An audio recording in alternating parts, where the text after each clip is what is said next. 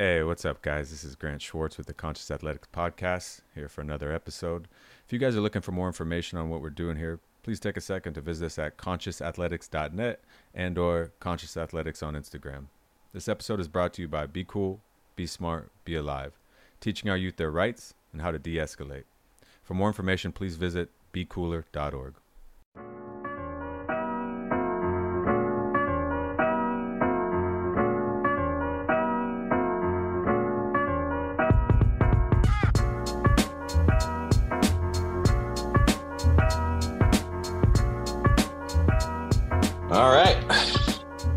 episode of Conscious Athletics. You guys know me, Grant Schwartz.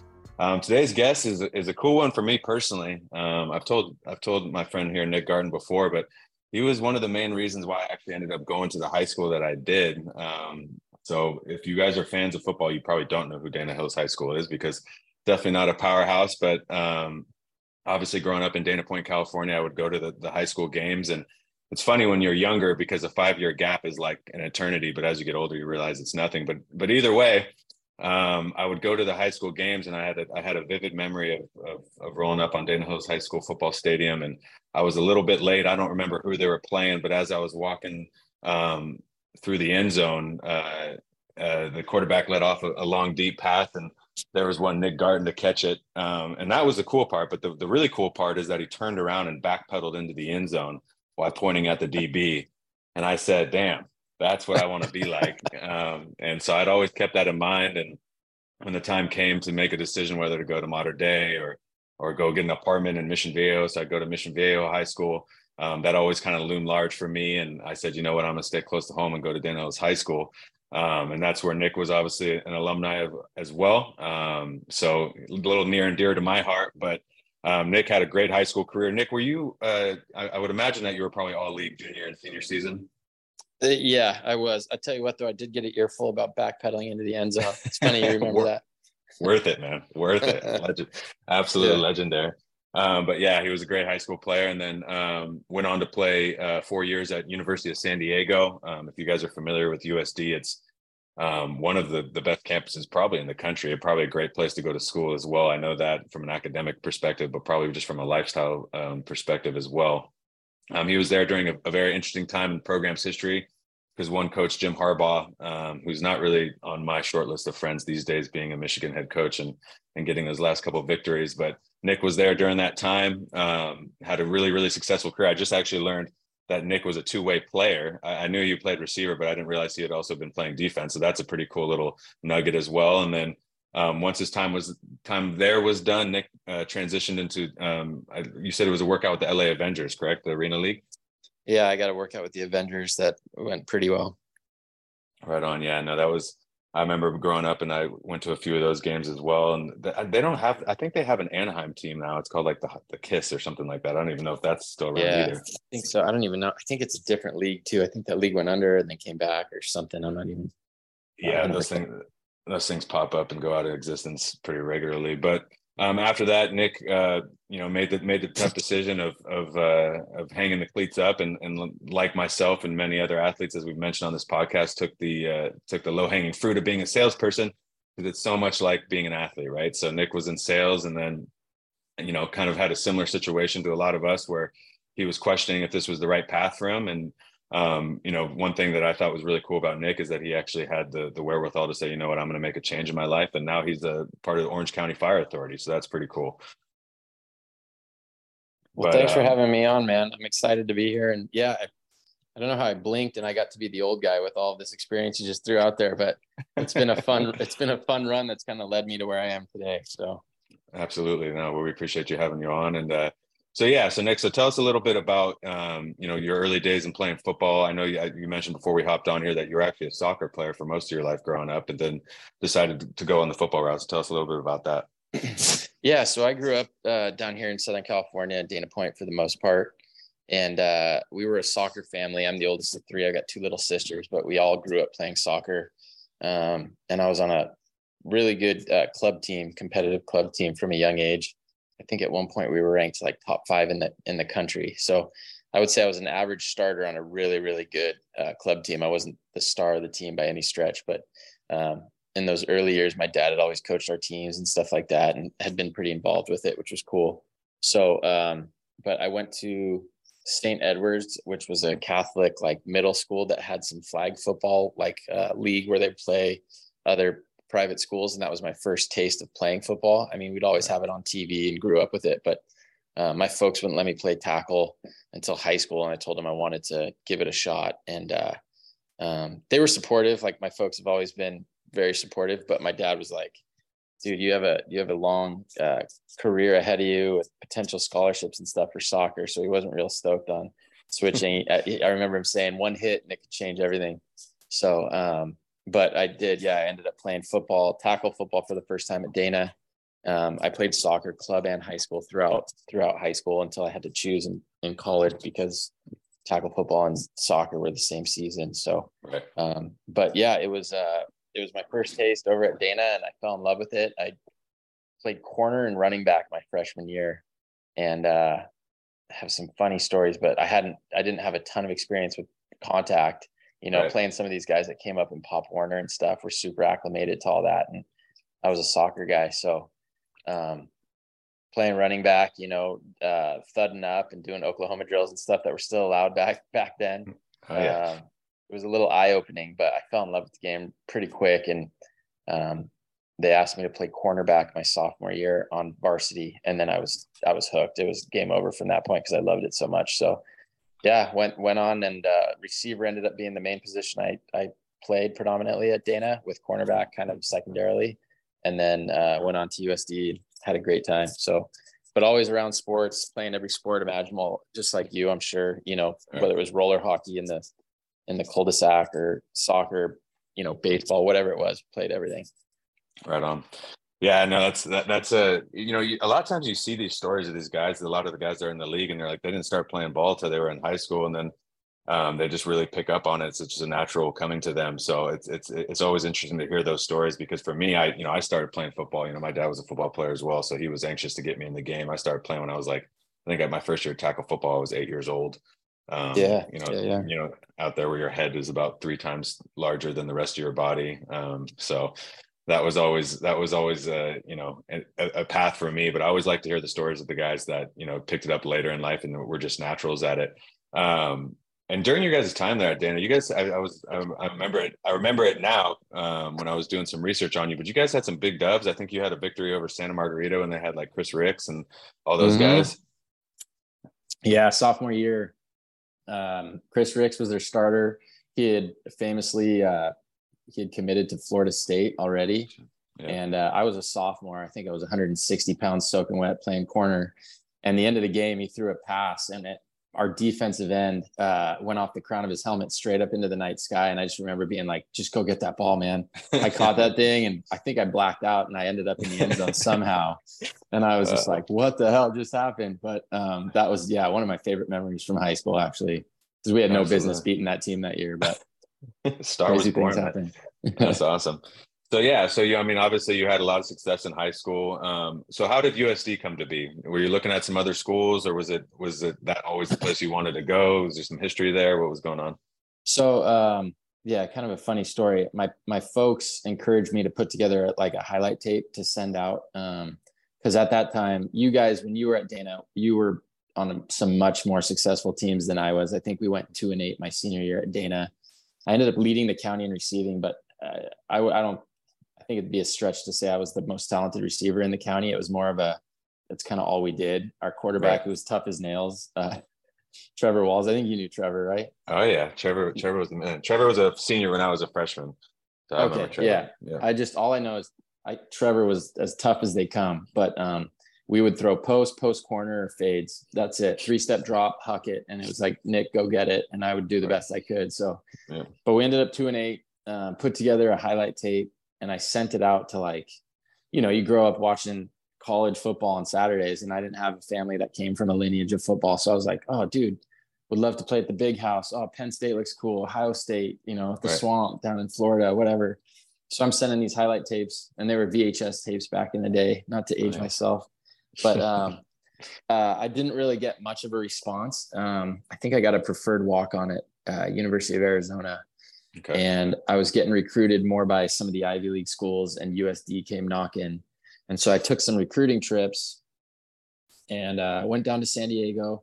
I remember going to a game, and I remember thinking as I watched the game, like I could play with these guys right now. I felt like, and um, the campus is beautiful. If you've never been down there, it's the campus is unreal. So those two things, and then the the icing on the cake was I think they had 75% girls at the time. And one of the coaches made made sure to tell all of us recruits that. I'm like, all right, where do I sign? So, so yeah, that's funny. No, you're you're right. I mean, like I mentioned, Dana Hills isn't isn't a par- parochial power or, or or or steady power. In fact, I think at one point we might have been one of the losingest programs in California state history. Um, little, little little fun fact about the Dana Hills Dolphins, but um, yeah. so so it is it is. I mean, because when I I was same thing. When I was a freshman, I think we were one and nine, and then my sophomore year, I, I actually started at corner as well. My sophomore year, and we were two and eight um, and there just wasn't a lot of there wasn't a lot of attention around the program because at the end of the day like you know those scouts when they're when they're recruiters they're well they're coaches at, at the college level when they're going on the recruiting trail they're generally only going to certain schools in the area because they know that those are the ones that are going to be consistently producing. Um, yeah luckily for me just having my dad and his experience doing the whole nine I, I started going to camps and all that kind of stuff and that's that's where a lot of that interest started getting generated on, on, on my side but no, I hear you. It was it was it was a tough sled in the beginning, um, but you didn't you didn't go wrong there as choosing USD. That's for sure. I mean, it's like you said, it's it's a great school to go to, and I always I always look back at um, those times and. Um, it's interesting because you do get those, you know, those interests from the Ivy League schools, and, and you know, USD is not an Ivy League school, but it's a great education. And um, you know, obviously we all have dreams of playing at the bigger schools, whether it be in the Pac-10 or at the time was the Pac-10. Now it's like the Pac-32 and and the Big 67. I'm not really sure what's going on these days with that but um, you know, it's like the, the truth of the matter is, is like if you can go to a school, still get to play ball, and get a, a, a great education like that, I mean, that's a, that's a pretty tough deal to pass up. Yeah, it. I mean, it turned out great. If, if you know, you and I have transitioned from the role of athlete and trying to, um, you know, play professionally, and I'm sure we all had aspirations as as children, but now we've kind of switched roles and we're wearing the dad hat now, you know. And I know our kids are young, but I always look back and I'm so grateful I had such a supportive family. My my folks backed me up in everything. Um, but you know, as I mentioned, we weren't necessarily a football family, and that's the one thing I wish I had was a little bit of guidance because I just played because I loved the game so much. I I was a kid. I didn't really think long term, like, oh, what steps do I need to take to go potentially play at not not only a big school in college, but also like potentially after in the NFL and all that type of stuff. And so um, I wish I wish my parents maybe had a little bit more knowledge of that landscape like hey get right. with this coach or go to that camp and i don't think they ever wanted to kind of push it too hard because we've we've all seen those parents that you know are living vicariously through their kids and, and pushing it down their throats when they're not necessarily into it like that right. so i think when the time comes hopefully you know if, if any of my my three kids are into football or sports and they show that desire i can kind of say hey if you're serious about this and if they have the ability it's like go here go there but with that being said I, you know everything happens for a reason. Usd was a fantastic time. I got to play four years um, first one being as a true freshman and um, I got my degree in business and uh, really have nothing but fond memories of the place. So yeah. Well what was it like? Because that what was it like when? Well, obviously Jim Harbaugh is a name and was a name before that. He was a, a great NFL quarterback and a, a, great quarterback at Michigan. What was it like during that time? Because that was definitely like the beginning of his ascent as a as a college football coach. And then obviously going on to the NFL. What was it like to have them? I, I know he's a, I know he's a quirky dude. I, have had a chance to rub shoulders with him once or twice, but um, what was that like? So um, it was interesting. I got some great Coach Harbaugh stories, but uh, I remember watching him. I remember watching him as a kid, um, specifically when he was playing for the Bears, but more so with the Colts. And I remember liking him as a player because he used to take a beating and he would come back and he would keep playing. And I'm like, dude, this guy's tough as nails. I like this guy. Right. And so um, my first two years, we were under Coach McGarry, um, who had been with the program for a long time, and then they parted ways. And he was a good good man, a, a good coach. I learned a lot from him. Um, and then all of a sudden we were recruiting a new coach, and never in a million years did I think we'd end up with Jim Harbaugh as our coach. And uh, lo and behold, they were holding a press conference announcing him as our new coach. I remember going to it because it was, I think it was like right after my sophomore season um, when they hired him. And so uh, I went, I got to meet him, shook hands, all that good stuff. And um, he really like, so he was the quarterbacks coach for the Oakland Raiders prior to taking the head coaching job at USD. And I remember him telling me one time that uh, Al Davis told him, like, what are you doing taking this job at USD? It's a little school. Nobody knows of it. Like, what are you doing? Like, this isn't the career trajectory that you need to be on if you, with your aspirations to, you know, make it as a big time head coach one day. And Coach Harbaugh's always had that attitude of like, I don't care what you say or what you do. Like, I'm going to do oh, it yeah. my way, you yeah. know, for better, for worse. And um, uh, so he came on board and he put together a coaching staff that was it would rival some of the the NFL coaching staffs out there. Like my wide receiver coach, John Morton, who uh, mm-hmm. last I heard, I think he was like a assistant offensive coordinator with the Lions. I saw him on Hard Knocks on he, there last. He was season. a he, he, was a receiver for the Lions, right back in the day. No, that's a different John Morton. So okay. um, same name, different guy. Yeah. But uh, this coach had a long tenure of being um, coaching in high high places. So basically, the year before he started coaching me and the, the, my fellow receivers at USD, he was coaching Jerry Rice and Tim Brown at the Oakland Raiders, which again tells you how long ago this was. Oh, wow! But well, I mean, you know, Nick Garton, Jerry Rice. Come on, baby, let's go. Yeah, you know, a lot of similarities. Lot you were some you were called the White Jerry Rice. I, I, I, I had heard that before. I hadn't heard that, but I'll appreciate. I'll take it, dude. Um, so so he put together this coaching staff that was phenomenal, but he also came in and um, he definitely like he he he weeded out the guys that didn't want to be there, which ultimately made us a, a really good program. Like, mm-hmm. quick story about Coach Harbaugh that I think it's made its rounds on certain podcasts over the years, but he uh, he'd have us waking up at like 4:30 in the morning um, during spring ball and conditioning and lifting and doing stuff like that. And there was this there was this hill out back of USD that was about three quarters of a mile uh, from start to finish and the grade increased the further you went. So this hill was oh, it was brutal dude. So you run that thing one time. And i was a soccer player so my cardio was always pretty good. I could run yeah. you know all day long. You run this thing once and you were toast. Well he split us up into position groups you know receivers dbs running backs uh, linebackers tight ends and then linemen or whatever. And he had us run it like four times that morning i think and uh, sun isn't even close to coming up. He ran it with us, so he wasn't he wasn't trying to set records or anything. He's kind of with the tight ends or whatever, slow and steady. And I can't remember it was the second or third time up the hill. He uh, he starts getting sick and vomiting, but he doesn't he doesn't stop. He doesn't lean forward. He doesn't like go and puke into a bush. He just keeps I'll always remember it, man. He keeps running, staring straight ahead with this intensity that he always has in his eyes, just puking all over himself. And he just oh kept running God. up the hill. And That's at the end of the workout, he's like, All right, guys, great workout, bring it in.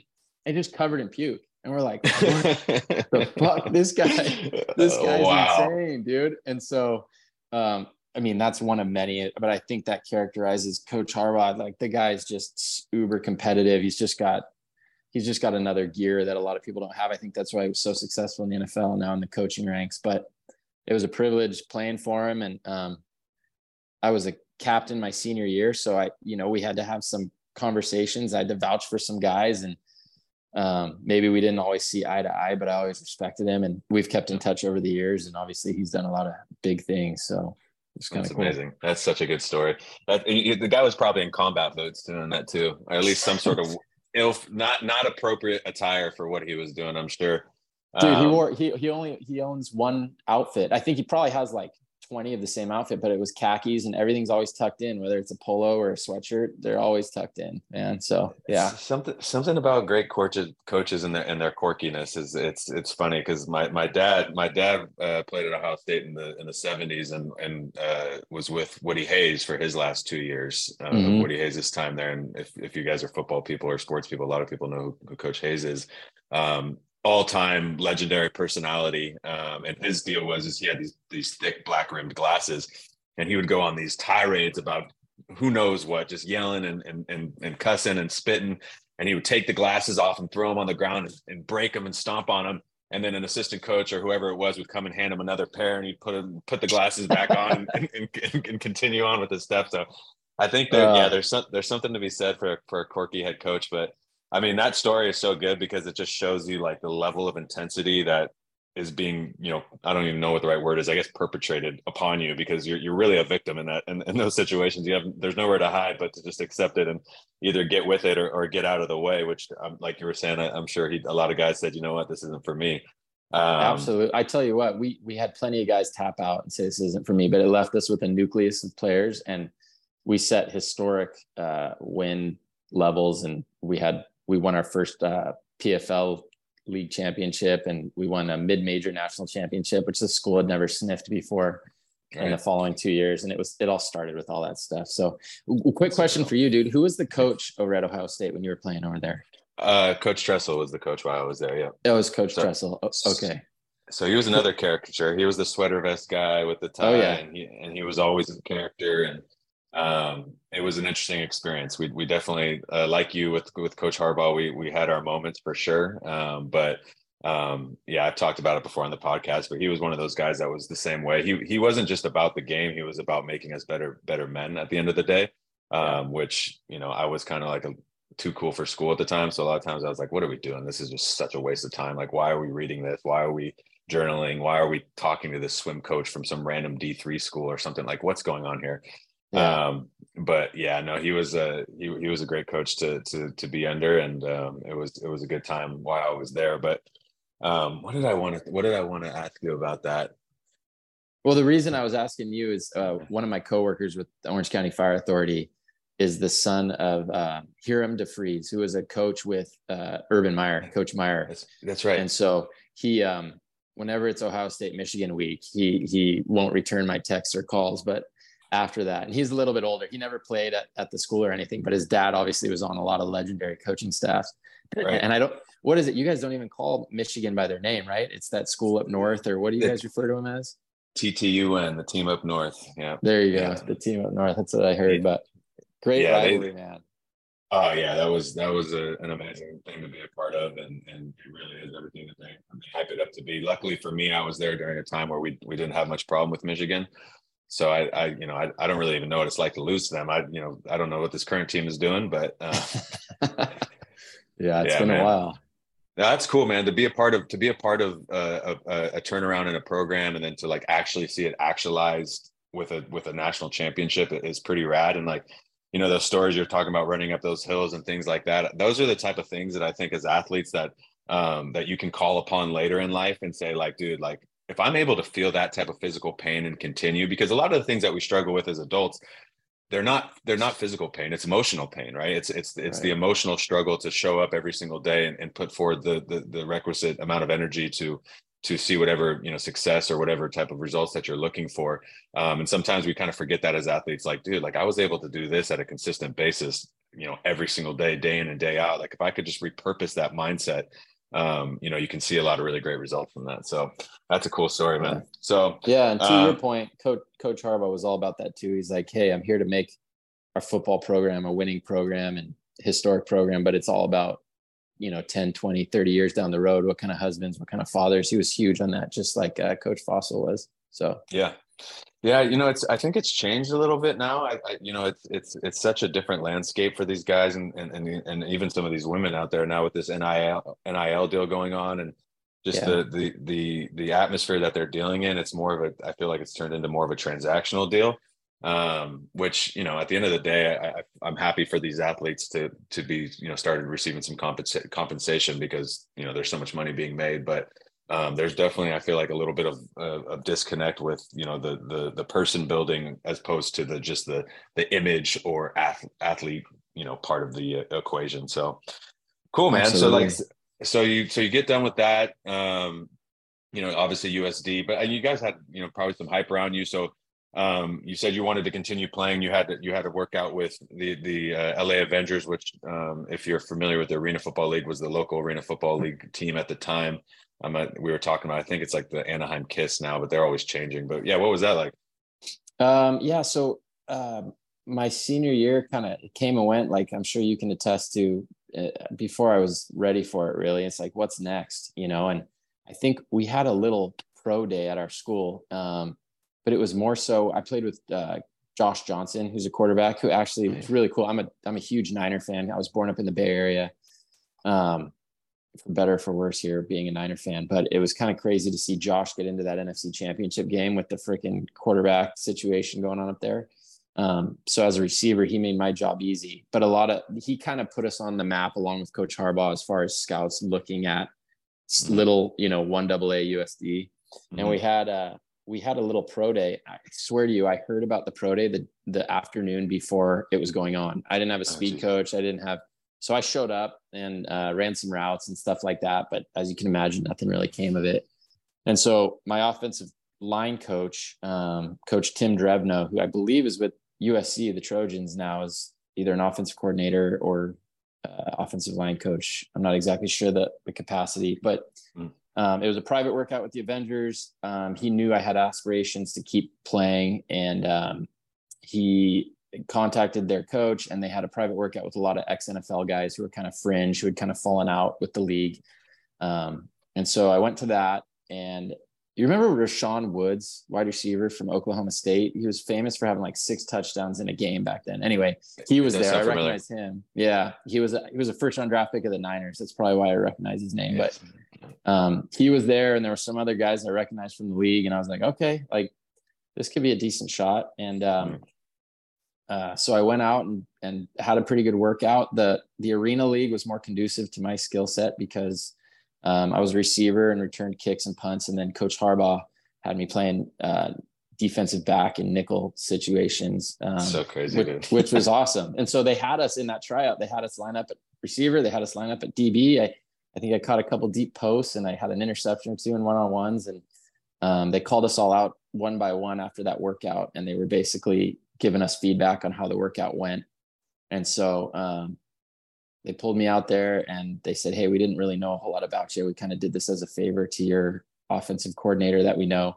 But they said, Hey, we thought you you were one of the best, if not the best guy out here. We were pleasantly surprised. And they said, We'll keep you on a short list um, for our roster if any spots come available via injury or you know what have you with the roster turnover. And uh, at that point, I was just kind of like, I love everything. Every ounce of my being loves the game of football. I would have loved to continue playing, but I kind of saw the writing on the wall at that point, and I'm like, all right, you know, if there's not a spot they're they're ready to offer me like here and now in the arena in the arena league, like I don't know how long I can pursue all of this and put the rest of my life and career on hold. So I kind of decided in that moment to kind of start pursuing a more of a traditional career, I guess, if that's what you want to call it. Yeah, yeah, that's the. I mean, I feel like a, a lot of people that are either going to listen to this podcast or that will be or have been on this podcast have similar stories. I have I have a very similar story, and it's it's always such a difficult you know time in life because it's like you know you you you pushed for whether you know you you had aspirations as a soccer player, then it turned into football. For me, it was always football. Whatever whatever it is, you have these aspirations, and it's it's it's who you are as a person, and and it's really you know everything that you do is is had yeah. to do with being being that that athlete, and then you get to those moments and you and you even have an opportunity and you feel like you put your best foot forward and and, and yet it's still not enough. Um, and so that's a tough pill to swallow you know in in the moment you know it's like wow like i guess this just isn't for me. And like to to really like you know have that like set in and then you know you know move forward from that point is was something that was difficult for me and was really kind of like you know the impetus of this of this whole podcast to bring that kind of conversation forward um, and, and learning like wow like okay how do i repurpose myself? How do i how do i rebrand myself to be this new version that's going to be you know facing the world? Because i've talked about it on here and, and like you know it got sparked the conversation got sparked on here but it's something that I've, I've been thinking about a lot. Um, and it's it really has to do around the fact of when you're growing up you know happiness is something that's free right? Like it's something that's just like you wake up you go outside you go to school and then after you're you're at sports practice or you're hanging out with your friends and you and you come in to from from that your mom's got dinner dad's got dinner after it works out and you got to smile ear to ear and you don't even know. You're just like i'm just happy. This is great. Um, and as you get older that happiness is like you have to work for it. You know what i mean? Like yeah. it just doesn't it just doesn't come to you.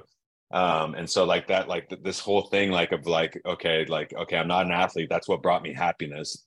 Okay i'm gonna go chase after I'm gonna go chase after money because that's what makes you happy, right? It's money. It's got to be money. You know, all these rich people that I see, all these people that are doing well, they got to be happy. They have everything they want. So I'm gonna go chase after that. Well, if you're lucky enough to to to recognize some some monetary gains, then you realize, well, shit, that's not it either. Yeah. Um, so what so what is it? You know what I mean? And and then you know that's where you know kind of mature hopefully and, and you get into you know doing some self work and and spending time with your family in the correct ways and things of that nature. But that's always just like that time, man. And I, I think maybe coming to a realization of like, you know, it at the end of the day, were you good enough to play in the arena fucking the arena football league? Absolutely. There's no question about it. But the timing wasn't there for you. The, the opportunity wasn't right. And you know, that's the same for so many people and being able to say like hey look like you know it's okay it's okay i did everything I, I, took it to an extremely high level you won a national championship you did these things it's okay to say like you know what i did it i took it as far as i could and and and, and that's it so i'm going to go into the next stage so um so you you got into sales is what you were saying right so what what, what were you what were you slinging yeah so um real quick just to back up a little bit i think you hit the nail on the head it's just it's the rebranding yourself because our whole identity is an athlete right everyone you know growing up knew you as Grant Schwartz, the the the freaking stellar athlete. Dude, this guy picks up a ball and he's just got you can freaking throw it a mile. He could, you know, not to sound like Uncle Rico, but as a kid, you know what I mean? Like I relate with him a lot more as I get older, by the way. you and you and me both, man. I didn't have the golden arm like you did though. Um, but that's it. Like it's it's it, happiness is just it's just right there all around you at all times. You don't even realize it because you're doing stuff that you love. You're playing a game and you're good at it. You know what I mean? I remember right. spending countless hours with my dad playing these like punting, catching, fielding passes games in our cul-de-sac, dude, just for fun or shooting hoops, you know, until the the street lights came on. And um, it's it's just so easy. And everyone knew you were an athlete. And then you know that it's coming. You know the end's coming, but you don't really think about it. At least I didn't. Like I'm like, okay, this is all going to end soon, especially as I'm in college. I'm like, I, you know, realistically, like chances of playing in the NFL as a, you know, not a huge receiver at a small little one AA school, like it's probably not going to happen. Um, with that being said, like it didn't hit me until the final whistle of the final game my senior year. I remember um, we had just won the championship. The team was all celebrating. I was part of that. And then I just kind of walked to one end zone and it like hit me like a ton of bricks, man. I, and I, I think there's a picture somewhere my mom or somebody took with my helmet on and I'm just kind of hands on my hips and I'm like looking down at my feet. And I remember that feeling like it was yesterday. It gives me goosebumps still talking about it. That it was like, this is this is the last time I'm probably ever gonna do this. And it just hit me. And it was it's still hard. And I don't know about you, but I had dreams, not so much anymore because now I'm I'm freaking a middle-aged man, but I had dreams for at least 10 years of pulling up to the stadium and I was running late and I was in a scrambling to get like my cleats taped up and all my stuff. I was super anxious. I was super excited to be playing, but I was like, oh shoot, how the heck am I late to like pregame warmups? And I had that dream for 10, 15 years, man. And it was just it, it's so deeply ingrained in you and you're so passionate about it to to put in the time and effort that we all did to play the length that we did. And even if you didn't play that long, like there's athletes out there, I'm sure that like they just love playing sports, man, and being around their teammates and everything that comes along with it. So yes, it's um it's a very tough transition. So when you told me you were doing this podcast, I'm like, that's perfect. There's there's so many people, men and women, that have been in the same spot as us. So, anyways.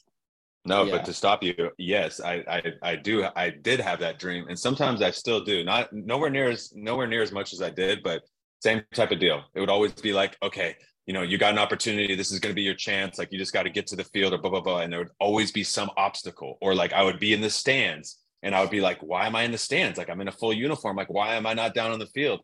And no, it's, it's a, there's, there's definitely like some psychological thing that's going on there. But that's so funny that you had that same dream because it used to drive me fucking nuts to the point to where I started trying to learn how to lucid dream so I could so I could control it. I was like, I got to figure this out, man. I can't do this. I can't have this dream anymore, dude. Uh, uh, I know, but it's like a drug. It's like a drug, and I mean, I still every every part of my being is uh, loves the game. And if if I could, my dream job would be to be like a general manager of a team or coach at some level. If I won the lottery tomorrow, I would go coach somewhere. But but I, you know, I do believe everything happens for a reason, and um, you know, a lot of guys that make it in the NFL, like it's timing, who you know, just like anything. Did you get injured? What kind of offense are you brought into? I mean, we see how many of these first round picks who are way better athletes than I could ever dream to be that don't pan out. And it's you got to have some luck and the timing's got to be right.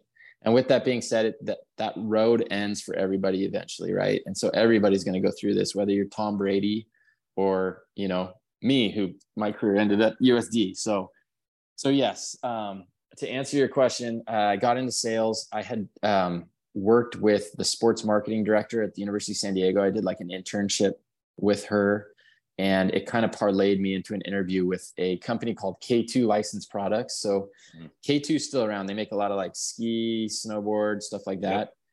And they had a division um, called Licensed Products, which basically made like sports paraphernalia. So like those little foam bats with you know the balls that you see at you know uh, Dick's Sporting Goods or whatever, the branded NFL branded uh, foam footballs, or you know they had hundreds of SKUs. But that's the division I went into. I got offered a job making God pennies, and mm-hmm. uh, I was a sales analyst, and I literally started two days after graduation from USD.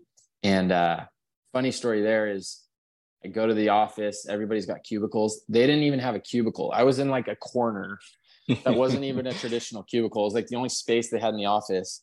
And you went from doing everything you just described, going from practice, being around your friends, going to eat together, study together, everything. You're around, you're just, everything is awesome. so then I was waking up, putting in, you know, nine ten hour days in this like faux cubicle putting spreadsheets together and and writing math equations to balance inventory levels levels for Target and Walmart.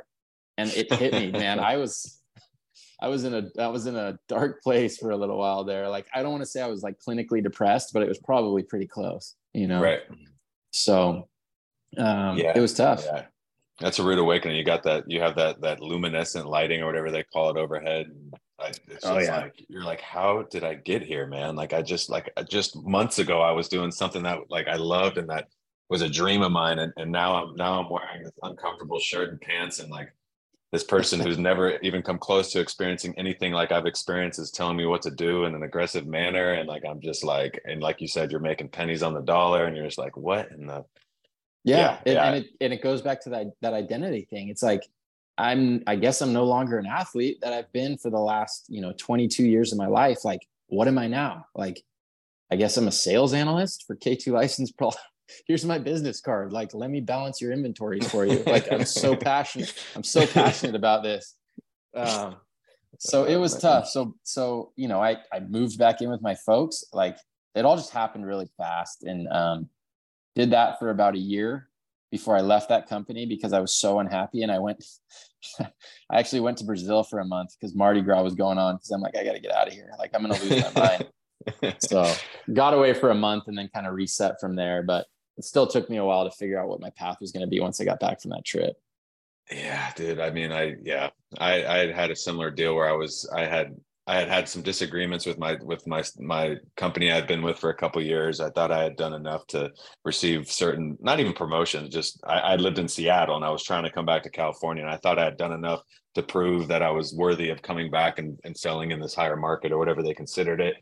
And they they ended up like I had some issues with the SVP, and they ended up like basically giving me the middle finger and hiring some some woman who had no sales experience, no industry experience, and I was just like, what the and yeah. I, I it was coincided with the time that I had a, a, trip going to to Europe with my family, and I just I ended up never coming back from the trip. I stayed and stayed out there for for a couple months, and that's a Good story for, for, that's a story for down the line that uh, gets a little hairy, but uh, it, I mean, so so you came back and so, but you, I mean, you you stuck it out for a while because you only how old were you at that point? You could have only been 23 or 24 years yeah, old. Yeah, I was I was still probably 23, and my my degree was in business administration, and and that's the other thing, you know, going back, it's like my dad sometimes asked me before I kind of found my niche and where I'm at right now. He was like, "Hey, what would you have done different?" And it was like, I, I wish I would have just either sat down with him or a mentor of some sort that was like, hey, what do you what do you want to do? Let's put football and sports aside. What do you think you want to do? And you see people that have um, whether they go to trade school or they use their education for a specific goal in mind, whether they become a, a structural engineer or I have a buddy who's a welder who's working on these amazing projects on these these beach mansions all the time, and he's welding um, these motorcycles that he rides. It's really cool cool stuff, but business administration, I was always told, oh, you can do whatever you want with business, you know, and it's kind of like, okay, well, when I finish school, it's like, well, what does that mean? Like, what now I got to figure out what I'm going to do. Like, because I sure as hell don't have a passion for putting spreadsheets together and balancing inventory. You know what I mean?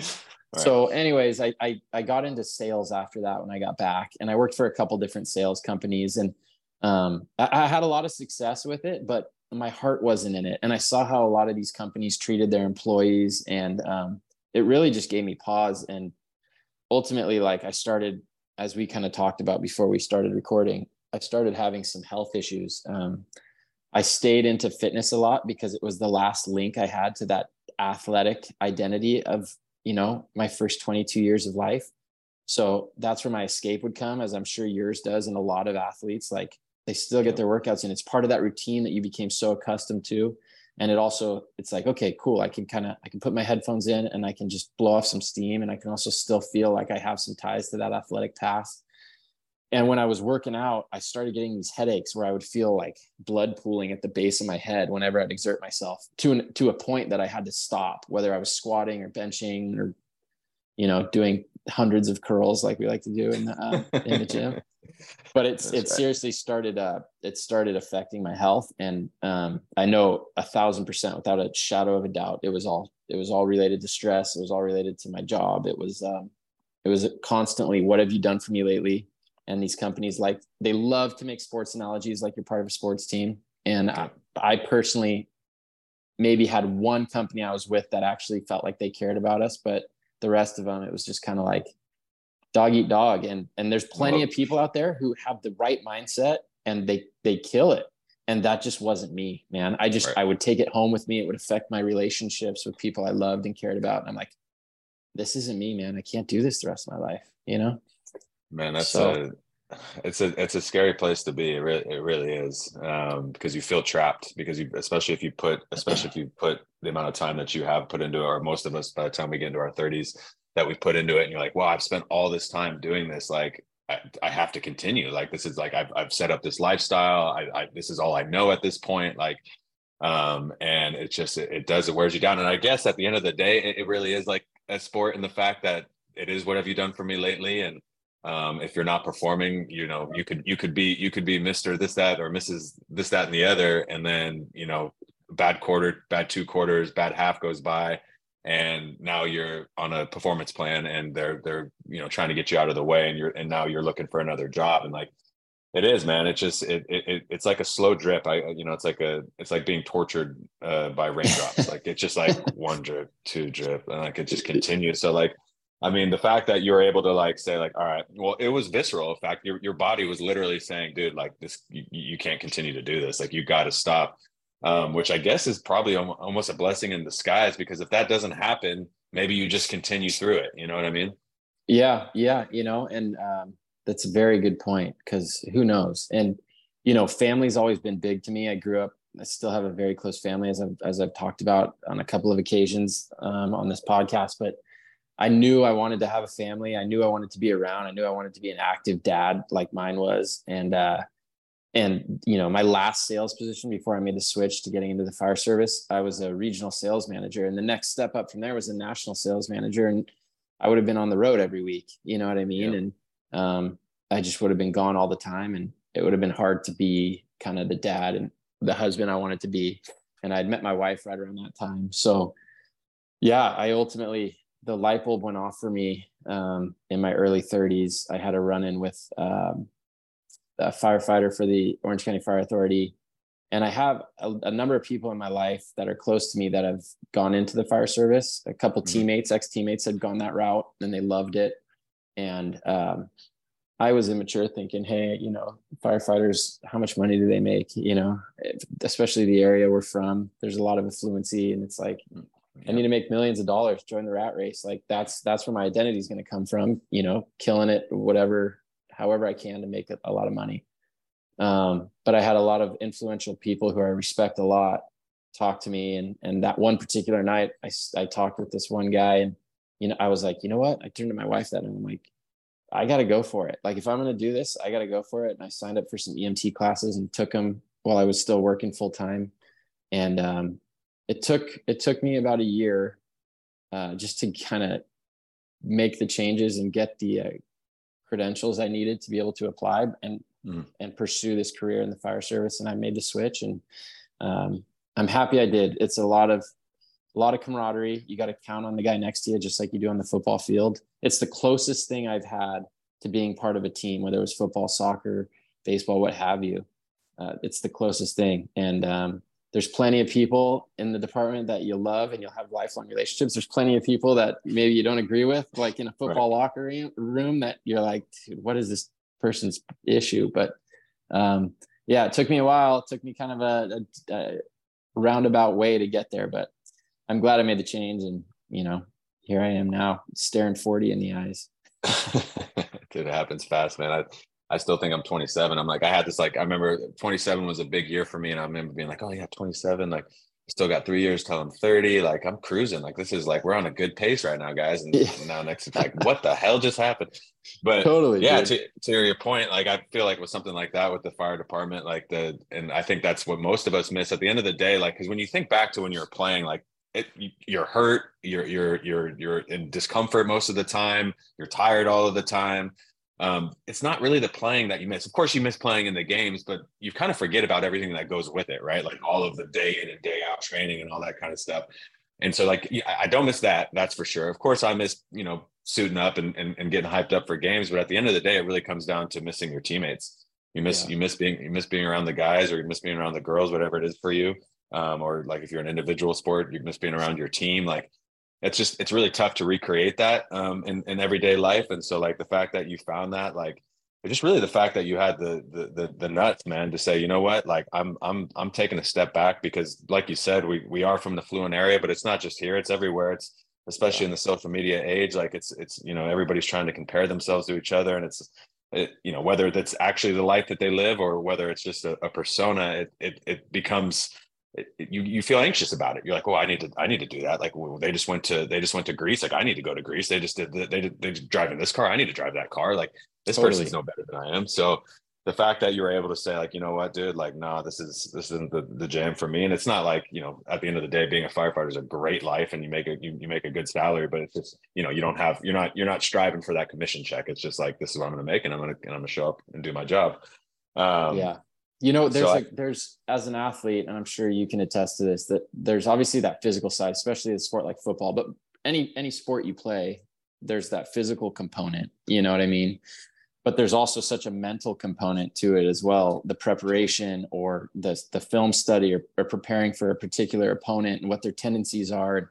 I think, you know, you combine the mental and the physical, and that's what makes uh, a, a top athlete. And um, with the sales and the corporate jobs they're definitely mental and there's that component but i i like craved i yearned for that physical component too. And it was like okay what do i do? Like do i freaking join the military? Do i like start taking up like jujitsu and mma I, I, do, I think I said that to my dad once, and he's like, "You've got to be freaking kidding me!"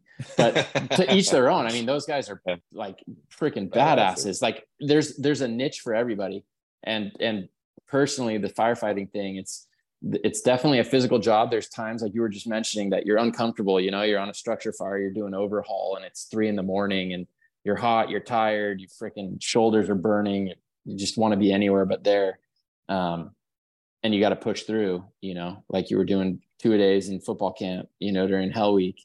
But then there's also i think a lot of uh, people who maybe don't have the familiarity with the the fire service there's such a mental component. And we have so many really sharp men and women that work for our organization and i'm sure in the fire service across the country and all over the world but there's there's both components. And that's where for me personally it was like okay i i this is the closest thing i've had to it. And uh, i've got plenty of good friends who are in the corporate world and they love it. You know what i mean? And it's like more power to them. One of my best friends is an attorney who's killing it. It's like you just got to find that niche that's right for you. And it's tough. It's tough making right. that transition you know post athlete career and getting there. So no i think you just hit the nail on the head there. It's it's not a one size fits all um, but it's just about finding what what what grooves for you. And um, i think that's one thing that that being an athlete does afford you is the fact that you do have that fortitude to say look like even though the path isn't clear in front of you like i'm going to do what's necessary. I'm going to i'm going to do the hard things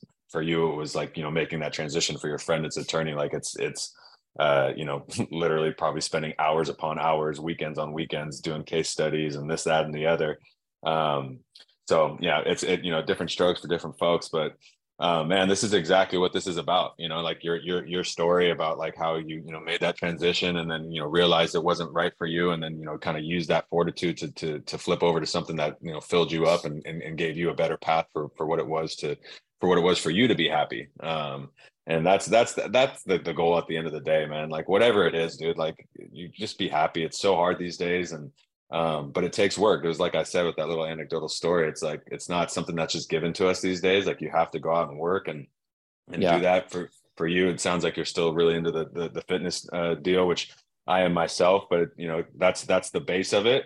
And then you know you got to do some other stuff too, whether it be you know you know whether it be journaling whether it be meditation whether it be you know walking meditation whether it be just be going outside in the morning and, and letting the sun shine on your face with with your bare feet on the ground. Um but just find those things you know just find whatever it is and, and, and, keep working on it and, and use the use the skills that you've implemented your entire life um, but just repurpose them and just repurpose you know, them for, for, something else you just said it like and i was gonna that was kind of gonna be one last point i was gonna say is my wife's a therapist she's a licensed marriage and family therapist so she's oh, big cool. on like making sure your mental health is good and it's a huge yeah. thing and we didn't even i mean even 10 15 20 years ago um, especially being a male in society, it was like, hey man, just push on, like right. toughen up, you know, chin up, chest out, deal with it in your own way. And now it's like, it's important. It's it's tough, man. That transition from being an athlete to this, it's tough. It's still tough. It's still something that I battle all the time, and I'm sure you do. And it's important to pursue that avenue that's going to help you mentally, whether it's talking to somebody, whether it's doing what we're doing right now and just kind of sharing some laughs and sharing some stories, um, but it's trying to avoid kind of those negative avenues that you can go down to cope with things. Um, and so, yeah, I encourage everybody. I think in this day and age, it's a lot more, I guess, socially acceptable and a lot more uh, attainable, whether it's, you know, sitting down with someone or whatever. Um, but I'm sure you would agree too. Like, I got three little ones now, and you know, my wife has been supportive and allowed me to make this transition. And it's like that's the new identity. It's like as much as I would like to think I could still run with some of those guys I see playing on Sundays. Uh, God knows that's not the truth. and so it's just trying to it's trying to keep these knees healthy enough to be able to play freaking basketball in the front yard with my kids in 10 years, you know what I mean? And so seriously. Yeah. Yeah. No, I joke. I'm like, listen, dude, you know what? I, if I just train for like three months, I could definitely get out there for like a quarter, at least a yeah. quarter, maybe, maybe a yeah. few possessions. Either way, I'm out there. You know what I mean? No problem. dude, funny, quick last story for you. I got, uh, I was fortunate enough to be asked to play in, uh, Aaron Rodgers has his flag football charity tournament. He's been doing the last couple of years here locally. And uh, I've played in it the last two years. And I think I mentioned I'm going to turn 40 later this year. Well, we just played about a, a month or two ago. And uh, the first year I pulled my hammy depressing. I was like, come on now. So I trained for it this year and um, I had a pretty good showing. I'm like, all right, I, you know, I scored a deep touchdown on Rodgers' team. I'm like, dude, I still got it. You know, I'm waiting for the Packers GM to hit up my cell phone. Maybe What's the, the Niners, you know, yeah. yeah. whatever, dude. I, can't be choosers. Like Cardinals um, can call. I'm happy. And right. then uh, a month later, I go out and try to play soccer with our department soccer team. Five minutes in, dude, I, I can't kick a ball the direction I want it to for the life of me. I step on my foot the wrong way and I tweak my ankle. I don't even think I made it 15 minutes. So I, that football game, I left feeling like I still got it. And then the reality hit me in the face a month later. I'm like, dude, right. I'm old and freaking broke down. So oh, it's gonna, so, it, it, it comes for all of us. It does, man. It's funny. Yeah, you, but it's almost better just to kind of keep it as this fantasy instead of actually putting into reality and, and having it crash down upon you. So um, yeah. I'll probably I'll stay in this fantasy world unless next year Rodgers needs a slot because I'm here, baby. Let me know. Oh, he needs it, dude. We're gonna make the dream team, and we'll have people calling for sure, man. We're gonna be the next Vince Vince. Uh, what was his name? The the miracle guy, Vince. Papale, oh, Vince Papale. Yeah. Papale, oh, that's us, baby. Yeah. Yeah, dude. We'll go out there, get a few concussions. We'll we'll, we'll speed this thing up. It'll be great, man. This is awesome, Nick, man. I, I really appreciate the time you took. And I think this is going to be a really, really helpful story for a lot of the people that listen to this. So thank you very much, man. Much appreciated. And um, let's get together soon for sure.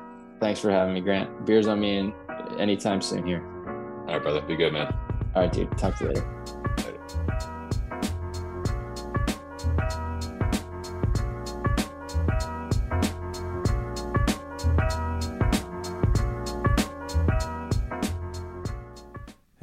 thanks again for sticking around for another episode. If you guys are looking for more information, please visit us at our website at consciousathletics.net and or Instagram at consciousathletics.